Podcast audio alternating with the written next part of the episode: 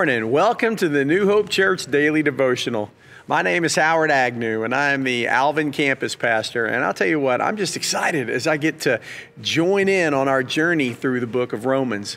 As Pastor Tim has mentioned, Romans is just chock full of theology and presentations of the gospel. Lots and lots of good stuff in there. So, in just a few minutes, we'll be diving into chapter three, following Pastor Jeremy finishing up chapter two yesterday.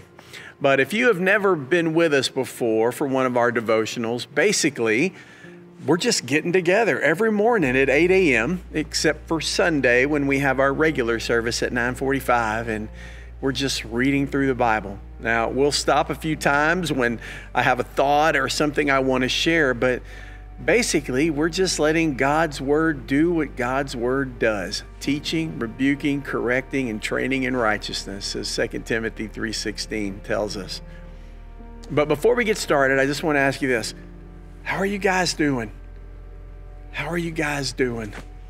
Hopefully, you're, you're good and, and you're making it through this thing okay. Uh, we've obviously all been inconvenienced to some extent but some of us have been having an even harder time. Some of us a really, really hard time due to jobs or a, business you're trying to keep afloat, or maybe you're working in the medical field or an essential business and you're just trying to stay healthy and not bring something home to your family. Or maybe you've been cut off from people and family and significant relationships, and, and you're just feeling alone and all by yourself. I prayed with a young lady this past Sunday after church, and, and, and she said that she just felt so disconnected and unplugged and, and so unable to talk to anybody about what she was feeling and dealing with. And she had been sinking further and further into this hole of, of isolation, so much so that she had even begun feeling distant from God and wondered how God could even love her at all. And I'm just telling you, that's why it's so important to keep on doing what we're doing, staying in God's Word, connecting with one another, even if it's in an online chat environment or on the phone, or, or especially in one of our new online life groups. If you haven't gotten connected to one of those yet, then just text LG Life Groups, LG, to our short code 642 123. 642 123. Text LG to 642 123, and you'll get a link to our new group finder. And then you can just browse through all the groups. We've got over 200 new groups that have started just for this purpose. And you can find one that is meeting, online meeting, at a time and a date that's good for you or even including locations like zip codes and subdivisions and parts of town in the group finder so you can look to connect with people that live in your area if that's what you'd like to do. I'm just telling you guys, it's so important that we stay connected during this time. And it's important that we continue to hang on to three things God loves us, God is bigger than our problems, and God wins. Can I get an amen on that? Remember, we, would love to know where you're joining us from, so let us know down in the comment section. And I just want to say this don't be afraid to share a prayer request on there either. We've got a lot of great folks on here, and it's been a tremendous blessing for me to see how we're rallying around each other and we're praying for one another. All right, so we're going to get into our text. We're in Romans 3, and this first section is titled God's Faithfulness. God's Faithfulness. So, if you were here yesterday, then you remember that Pastor Jeremy was talking about how Paul was kind of laying into the Jewish members of the church by saying that, that merely hiding behind their Jewish heritage and, and they're following the Jewish laws and customs, that hey, that wasn't going to gain them salvation. As he said, it wasn't just about circumcision or following the law it was about a circumcised heart. And then I loved his line the gospel needs to go more than skin deep. Amen. The gospel needs to go more than skin deep because it's not about what's on the outside, it's what's on the inside. Now, now Paul knows at this point, he's kind of pushed the Jewish members back on their heels a little bit, right? And he knows what they're thinking. He knows the questions they're now asking. And that's how chapter 3 starts. Let's look in verse 1. What advantage then is there in being a Jew? Or what value is there in circumcision? But then Paul's very quick to say, much in every way. First of all, the Jews have been entrusted with the very words of God. So, Paul is obviously referring to scripture here, what we would call the Old Testament. But, but it's funny, look, look at all of the special revelations and relationships that God has had with the Jewish people. He has provided for them and protected them and enjoyed this, this very special association with them for thousands of years. So Paul's saying, yes, yes, there is an advantage to being a Jew. All right, picking up in verse 3. But what if some were unfaithful? Will their unfaithfulness nullify God's faithfulness? So, once again, we look back at Israel's history, and you can just see it over and over. They would fall away from God and then God would punish them and he would welcome them back into his arms. And then they would do it again. Fall away, get punished, welcome them back. Fall away, get punished, welcome them back over and over and over. And the point is is while Israel was often unfaithful to God, God was always faithful. And let me tell you this, he still is today. God is still faithful today. As Psalm 119 reminds us, it says, Your faithfulness endures to all generations. So God is still faithful. And that's what Paul was saying here in verse 4 when he answered them. He said, Not at all. Let God be true and every human being a liar. So Paul's basically meaning that, that God is always true and every human being is a liar.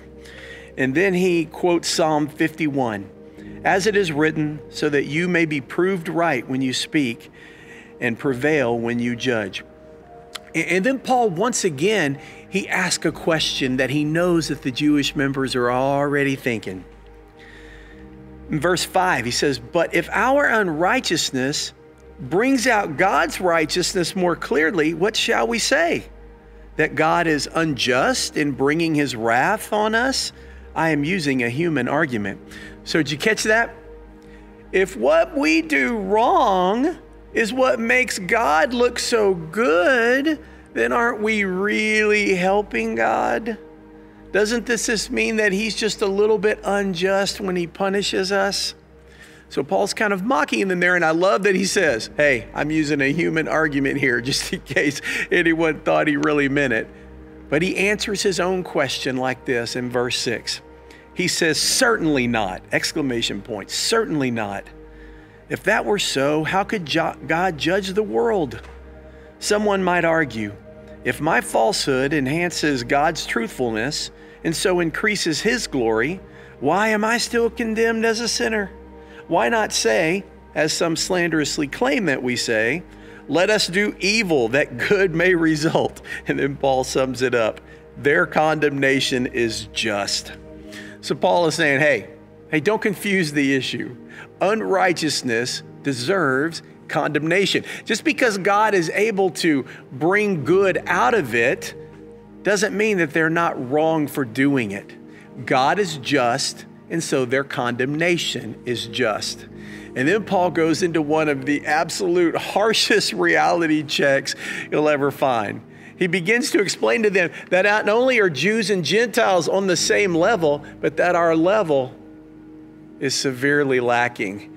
This one is called, this section is called No One is Righteous. Starting in verse 9. What shall we conclude then? Do we have any advantage? Not at all. For we have already made the charge that Jews and Gentiles alike are all under the power of sin.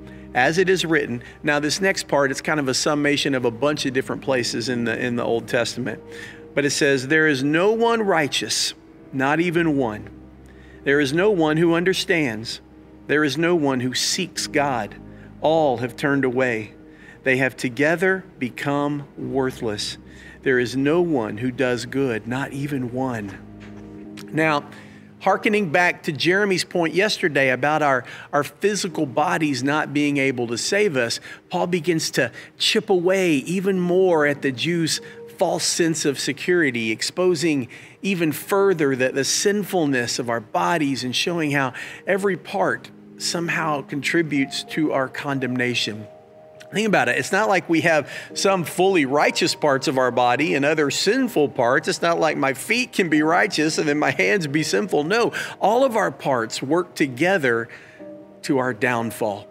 Picking up in verse 13. Their throats are open graves. Ouch. Their, their tongues practice deceit. The poison of vipers is on their lips.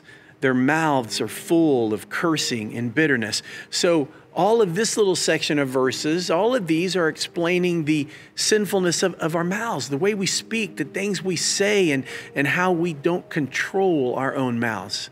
Then in verse 15, their feet are swift to shed blood. Ruin and misery mark their ways, and the way of peace they do not know. So, this is about our conduct. It's about the way we act, about where we go and what we do. And then, verse 18 there is no fear of God before their eyes. And I'm just saying, wow, that's the final blow. Not only uh, can we not control our mouths or our conduct, we don't even see God.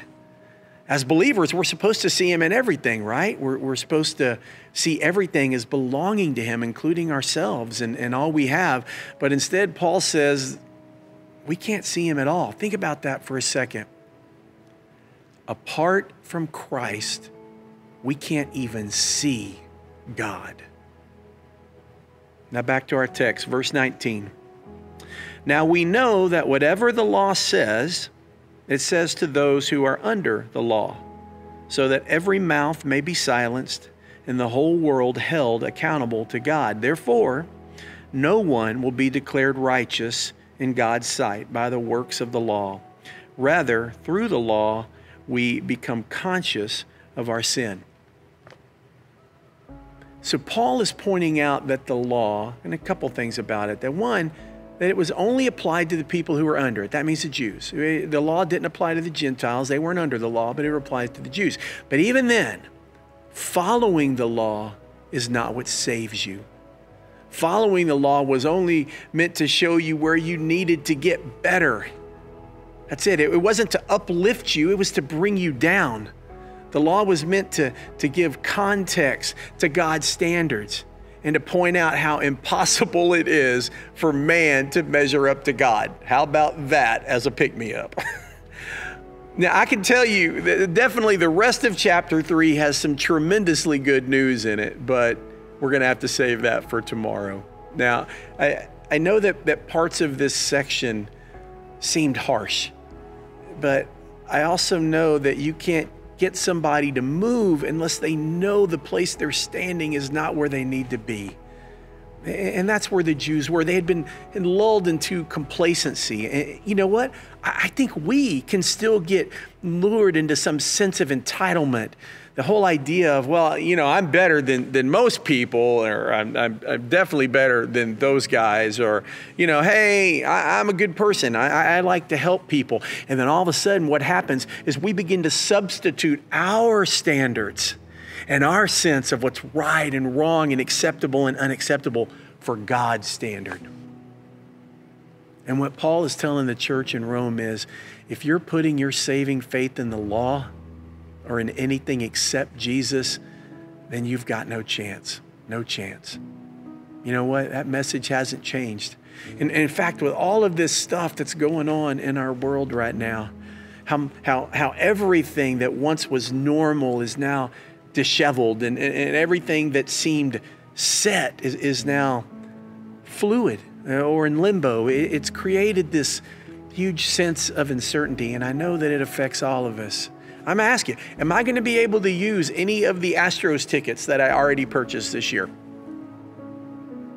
My wife's birthday is in July, and I had planned on, on taking her to a, play that night for her birthday and out to eat. Should I feel safe buying these tickets or, or making reservations? My youngest son recently got engaged. Woo, hallelujah, awesome. And they have no idea how to plan for a wedding in the midst of all this. And maybe you've got stuff too. Maybe your life or your plans have been put on hold and it feels like there's not a single thing you can count on. but I have one Jesus. Jesus did what he did so that you would have life, life with him for all eternity. Come what may here on this earth. Now, listen to me. I'm not saying that this life isn't important, it is important. But this is the pregame, this is the warm up. Jesus invites you to be with him for the main event. And if you haven't accepted his invitation, do it today. Do it today. Admit that you can't do it on own, that you can't trust your own skin, your own abilities, or your own standards, even, and ask Him to be your Savior. I'm going to pray in just a second, and, and as we pray, just give in. Ask Him to be the Lord of your life. Ask Him to bring peace into your confusion, community into your loneliness. Ask Him to do what only He can do. Let us pray. Lord, we come before you today acknowledging that you are the one thing, the one thing we can count on. You are the one thing that can save us, not our abilities, not our actions, not anything that we can take credit for. It is, it is you alone. Help us, Lord, to hold on to you in these crazy times. Help us to look to you for the stability and the community that we all long for. Lord, help us to be ready to, to share that confidence and that hopefulness with others when we're given the opportunity. Lord, we pray for everybody that's dealing with this whole COVID 19 and all the various situations, especially people working in the medical field and other essential businesses. Help keep them safe, Lord. Be with everybody who's dealing with financial hardships, be it losing a job or losing hours or, or owning a business that's struggling. And Lord, help every single person out there who is lonely or depressed or crippled with fear. Help them, Lord, find comfort and peace. Help them connect with other people. And together, Lord, as iron sharpens iron, we will get through this. We thank you, Lord, for all that you have done for us, man. And it's in your name we pray. Amen. All right, guys, thank you so much for joining us. Remember to text LG for life groups, LG to 642 123 and get the link to the life group finder. Do it right now. Do it right now. Let me tell you, nobody has too many people worrying about them. We can all use more of that. Get connected to a group. Even in these weird circumstances, we can still do life together. Do it now.